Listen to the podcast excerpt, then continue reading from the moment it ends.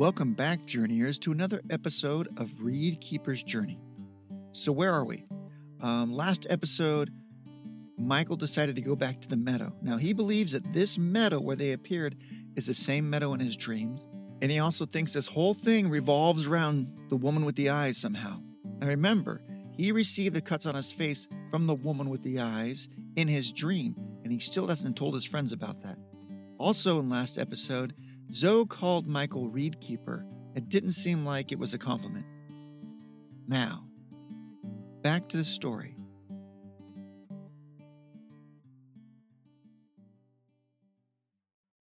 Chapter 11 Michael could not help looking over his shoulder every five seconds. The tree was massive. It dwarfed anything he'd ever seen.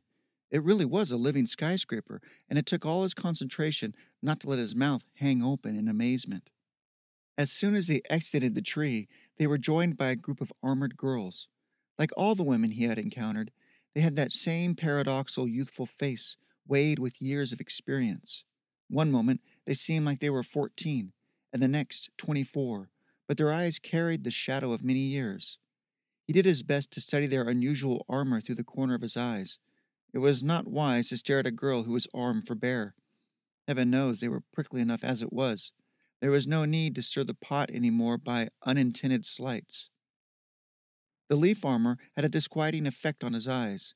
The colors would shift and flow from green to red to gold, depending on how light struck the leaf mail. That really did look like leaves. The effect reminded Michael of when steel was tempered, that rainbow effect across the metal, but just more dramatic, and it obviously made excellent camouflage. One of them could be five feet off the path, and he would never even know it. The sun was beginning to burn off the low lying mist that swirled about their footsteps. The day promised to be beautiful, and he could not remember when he had breathed the cleaner air. He walked in silence, the dew dampening the toes of his boots. Despite the morning's briskness, a sheen of perspiration broke out across his brow, due to the quick pace the foresters set. Michael watched, fascinated, as the girls faded in and out of the surrounding forest. They didn't so much as snap a twig. Their armor didn't clank or bang like he expected. In fact, nothing could be heard in the crisp air except for birds and the tromping of his friends. After a long internal debate, he decided to approach Callista again in hopes of gleaning some useful information. Callista, yes, Michael, the, please. He cut her off more abruptly than he intended. Please, just call me Michael or Reed, all right? Very well, Reed. What is it that you wish of me? Michael couldn't tell if she was being sarcastic or not. Maybe Zoe had gotten to her. Where are we? After his first question earlier today, he thought it'd be best just to start with the basics. You are in the forest, the forest that keeps a sacred tree. Of course. Uh, yeah. But what I mean is, he fished around in his memory of all the numerous fantasy books he had read. This, uh, land what land are we in? We are in Gaina, the land of the five Anani. Anani? She eyed him as they walked and finally answered, Yes, there are five Anani, each for a race of people the Metaf, the Lektok, the Lestrogan, and those who once lived at the sea cliffs, the Lasifum. That's only four. Why do you play with me, Hyperborean? She emphasized the last word. You swagger like you know yourself very well. Swagger? Michael thought. Michael bit back a response. He was getting more than a little tired of this treatment, but instead he tried to smile and said, Let's pretend I don't know anything. As you wish, you are the guest. The five people of Gaina are the Metaf, keepers of the tree and watchers of the staff, the Lektok, those who live in the shadow of Kar and dwell with fire, the Lestrogan, exiles of the plains, and the Lasifum, water masters who are no more. And, he prompted after a few moments of silence, and the Hyperborean, she snapped, tree slayers, I tire of your games, she said, and stormed off. Michael suspired. He didn't want to upset anyone, especially anyone that beautiful. He had to face it. Women were never going to be his strong point. At least he had learned something. Tree slayers. That explains a lot. Not many can bring Callista to anger so quickly, Zoe said as she snuck up on him. I know of only one other, and she's talking to you. Great, Michael thought. Look, Zoe, before you start in on me too, I want you to know that I'm not what you think I am. I'm just a guy from a little town who doesn't know where the hell he is. Hell? She actually seemed amused. Yeah, um, it's a term from home. It's a place where evil people go when they die. Uh, it, uh, eternal punishment. The concept of hell always struck him as absurd. How could an intelligent person believe in a place that no one had ever seen? He looked at his surroundings and thought how the idea might have some validity after all. Could such a place exist? I really don't know. I, I hope not. Don't be afraid. He added lamely. Afraid? She made an indelicate sound. I fear nothing, Hyperborean. Fine. It was tricky getting used to these people's backward way of speaking. I'm just looking for some answers. He decided to change his approach. I doubt you can answer any of my questions, anyways. I can answer anything your weak mind can muster. Score one for reverse psychology, he thought. Who are these Hyperborean? She gave him the very same exasperated, suspicious look that Callista had. Very well. Hyperborean infest the entire land. They spread like a sickness. Their largest city, she said the word with the utmost contempt, is called Ro-Penmon. They are people with no honor or decency. Lying and scheming are mixed in their black blood. They worship their Anani and refuse to believe in the spirit of the land. They hold no respect for Guyana and would hew and rape her soil as if she were a dead thing. Because of their greed, their barbaric nature, and the atrocities they had committed on the Metaf, we waged war on them. Eventually, a truce was struck, but not before many lives were lost. We would have finally cleansed the land of their filth but Mother commanded us to make peace. She shook her head, unable to comprehend her matriarch's move.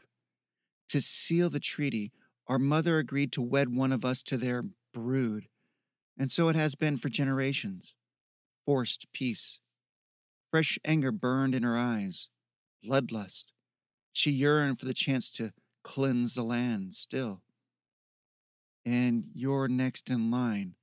He finally understood. Even if he wasn't a Hyperborean, his appearance must be like a thorn in her side, twisting and reminding her of her fate. Yes, she exhaled noisily. The lot has fallen on me. As the Spirit chooses, so the Spirit leads. Sorry, Zoe, he said clumsily.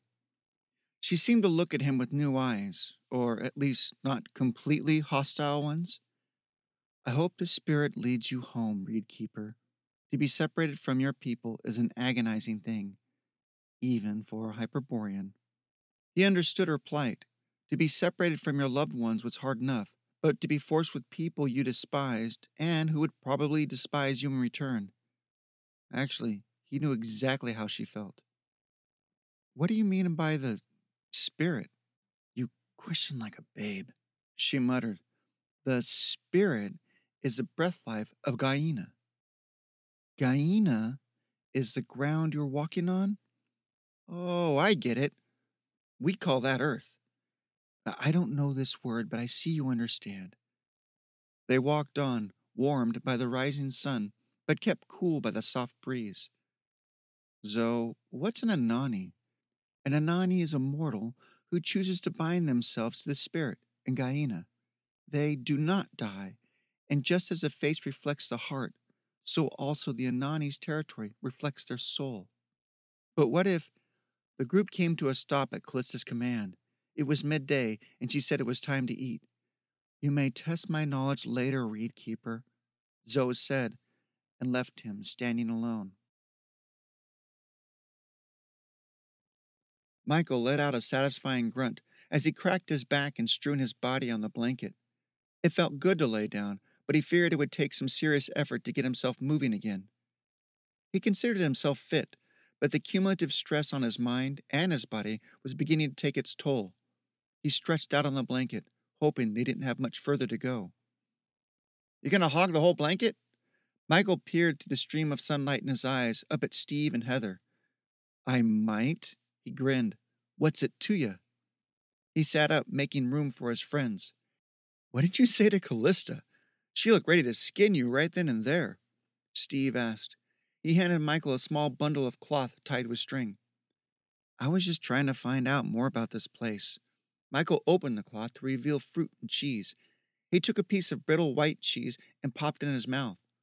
To his surprise, it tasted remarkably like goat milk cheese, something that his grandmother always seemed to have in great quantity whenever they visited.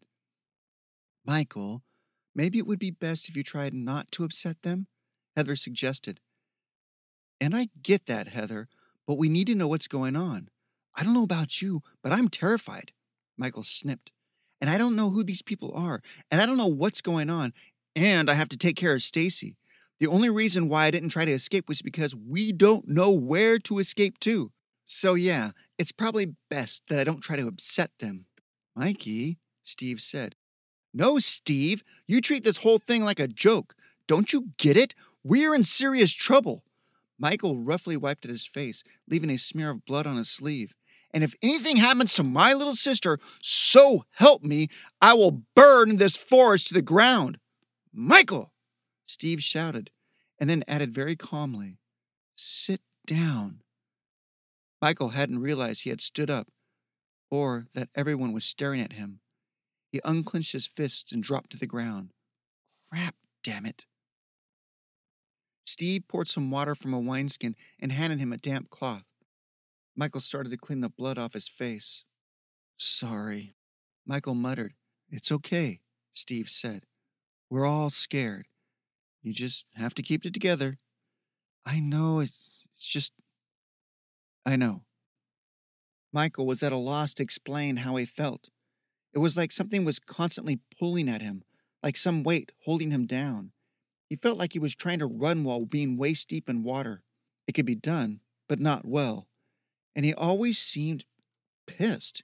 He never really had a temper before, but now he constantly had to fight it. He kept reminding himself of Jack, and that thought sickened him. What did you find out? Michael figured it was best to simply move on. They discussed what they'd learned separately, around bites of food. Steve naturally asked about Lektok and discovered that they sounded much like dwarves, short, burly men that were excellent smiths. He said that the Metaf got their armor from them.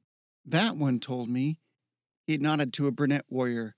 Rista, I think her name was. Anyhow, she said that there was plenty of work for me if I felt the need to, how'd she put it, dance with sparks? Heather added that Metaf seemed to have a complex system of societies.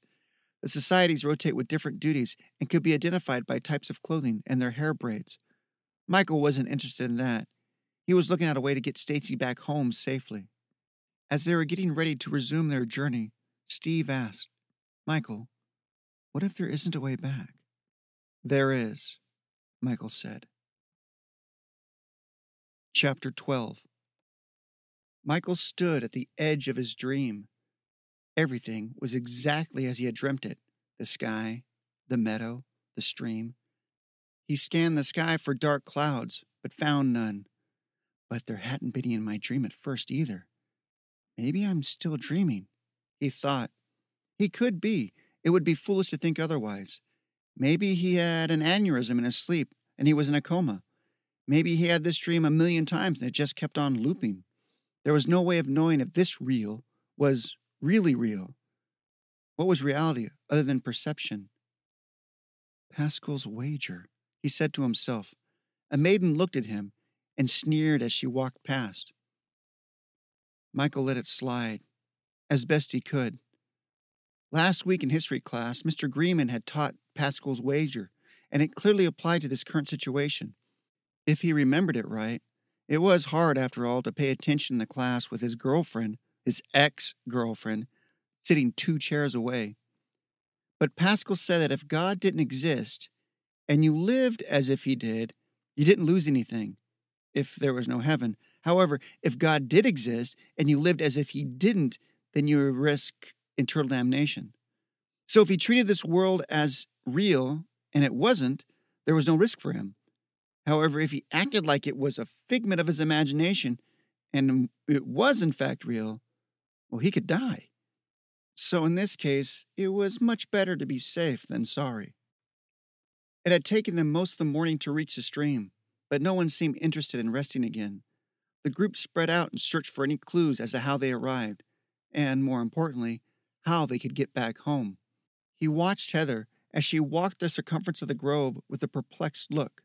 Even from this distance, he could clearly see the wheels turning in her head. He knew that she expected to find a cave nearby or some type of evidence of how they arrived. It would take more than a miracle to make her believe they appeared out of thin air.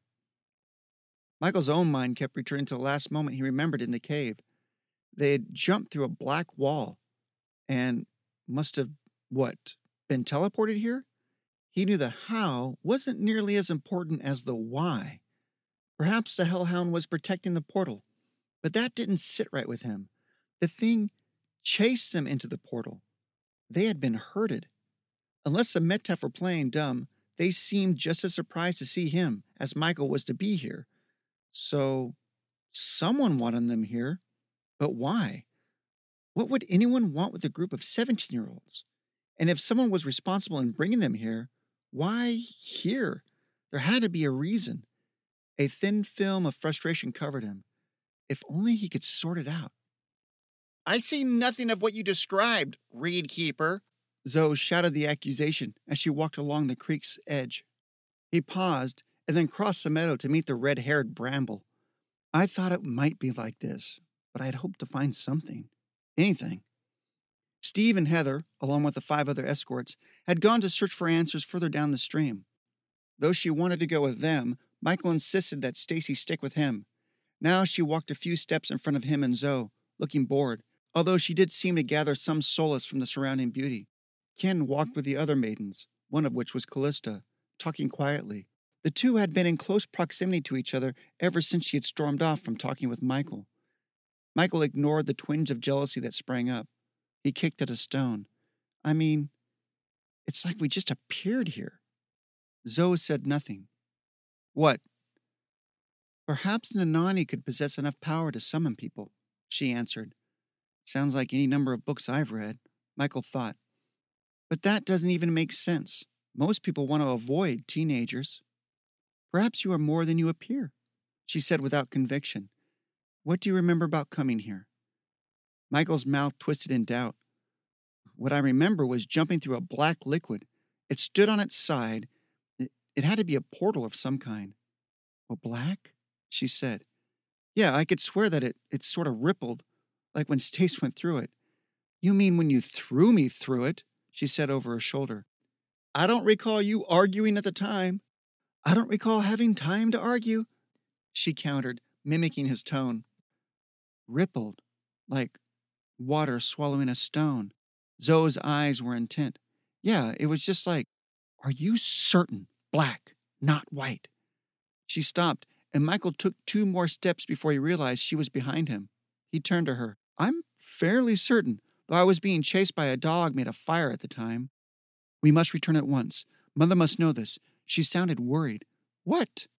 Zyla, Zoe called to one of the girls. Tell the others we are returning at once. The dark haired girl shot off like a leaf in a tornado. Hold it! His temper flared in confusion. What are you talking about? Zoe turned on him. If what you say is true, if you have seen Canth. Michael, your face, Stacy said. She sounded worried too. Wait, wait a second. What's a Canth? Michael demanded. Does anybody else smell that? Ken's voice shook. Michael whirled around. That stench. His nose recoiled. It was the same one from the cave. In a blink, Zoe and the other maidens had formed a tight protective circle around Michael and his friends. The air hummed with the sound of their slings twirling at their sides. Walk slowly into the water, Zoe commanded. Do not run. The group edged its way to the stream, eyes fixed on the tree line. Michael saw nothing, but the stench grew with each breath. A shrill scream ripped through the peaceful afternoon. No, no, no, no, no, no, no, Ken whispered to himself. Four huge creatures broke into the clearing. They looked like mastiffs, but instead of being made of flesh, they were composed of fire, just like the one from the cavern. Kent! Zoe shouted. The steady hums shifted. One of the creatures crumpled in mid stride as two stones sunk into its chest. It screeched and evaporated. Another took a stone to the head and lurched to the side, charring the grass as it tumbled. The third leapt at a maiden. The canth's heat was so intense that the maiden's skin began to blister before the thing even made contact. And then it was on her. It pinned her to the ground, and its paws started to melt through her armor as her braid burst into flames, making a hellish halo around her head, filling the air with the stink of burning hair. She never even screamed. The maiden beside her flicked her wrist, and three stones punctured the canth's side. It wailed and vanished. Without the slightest hesitation, the same maiden hefted a spear and thrust it into her withering comrade's charred body. The remaining hellhound rounded on the group. Your fate is sealed, Michael Reed. The woman with the eyes' voice emitted from its blazing maw. You have made your choice, and you will perish for it. It melted into the ground with stones sinking into the blackened grass seconds too late. Zoe spun on Michael. You brought that here! Something tickled his cheek, and he slashed at it in annoyance. His hand came back red. His cuts had reopened. You! she roared. You caused that! She pointed at the twisted remains of what was once a vibrant girl, someone wretched behind them. Do you know who she was? Vania of the Baktoth limb. We wove first braids together. She wrenched the spear out of the body, murder in her eyes. Callista was between them in an instant. Zoe, she said softly, firmly. Enough, Zoe. Enough. Zoe looked like she would run them both through. Instead, she buried the spearhead into the ground and stormed off. We must go, Callista said calmly as she watched Zoe. We must reach home before dark, if we hope to reach it at all. Callista, Michael tried to say, How could I have known? She placed a white cloth in his hands. We must go now, or not at all. She walked off with the other maidens, following Zoe. Ken and Stacy appeared beside Michael as he wiped blood from his face. I thought you were dead. Ken looked slightly green. I mean, I thought she was going to kill you. I want to go home, Stacy said. Her eyes were full of unshed tears, fear, and confusion. So do I, Stace. Michael wiped at his face and looked at the blood on his hands. He stepped forward and pulled Zoe's spear from the ground, his grip smearing blood on the shaft. But the way back isn't here, he said, and started after Callista. They joined the others wordlessly. Steve and Heather were unharmed, though visibly shaken, and Michael didn't see the girl that Zoe sent to warn the others. Must have been the screams, he thought, and then cursed himself for sounding so heartless. Zoe was right. This was his fault. He could have warned them about the canth. Two dead. It didn't seem real. He looked at his friends. They were safe, and that was all that mattered wasn't it? No one uttered a word. They rushed along, sniffing the air for telltale signs of sulfur and constantly jerking their heads around, searching for hidden foes. The path seemed colder, drawn in on itself, as if the force was recoiling from the shocking blow. Michael told himself that it was his imagination, but he didn't believe it. The forest was recoiling from him. It was nearly dark when they reached the tree. Zoe shot past the group in a blur, cutting awake in a sea of bewildered looks. Michael didn't know what she was going to tell her mother, or what these people's leader would do once she discovered that Michael and his friends had brought death into their forest.